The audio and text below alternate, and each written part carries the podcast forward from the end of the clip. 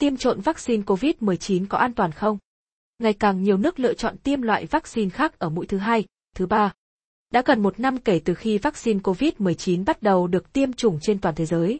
Kể từ đó, rất nhiều điều đã thay đổi, từ các biến thể mới xuất hiện đến làn sóng COVID-19 diễn ra ở nhiều nước.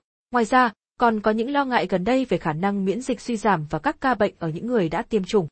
Lý do tiêm trộn ngày càng phổ biến, các nhà khoa học đánh giá những biến thể mới dễ lây nhiễm, đáng lo ngại hơn so với chủng ban đầu.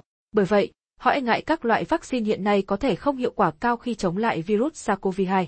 Ngoài ra khả năng miễn dịch có được từ vaccine đang suy giảm, dẫn tới nhu cầu cấp bách của việc tiêm phòng nhắc lại.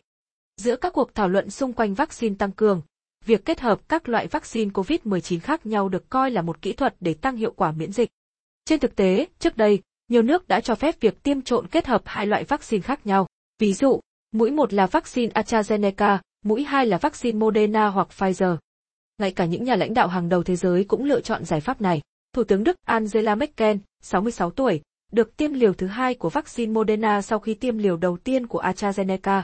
Tại Italy, Thủ tướng Mario Draghi, 73 tuổi, tiêm AstraZeneca và Pfizer.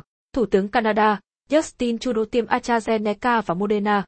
Một nghiên cứu của Lancet cho thấy việc trộn liều vaccine AstraZeneca với vaccine công nghệ mRNA, Moderna, Pfizer tạo ra phản ứng miễn dịch chống lại virus SARS-CoV-2 mạnh mẽ hơn so với hai liều AstraZeneca. Các bằng chứng hiện ghi nhận, kỹ thuật tiêm đó an toàn.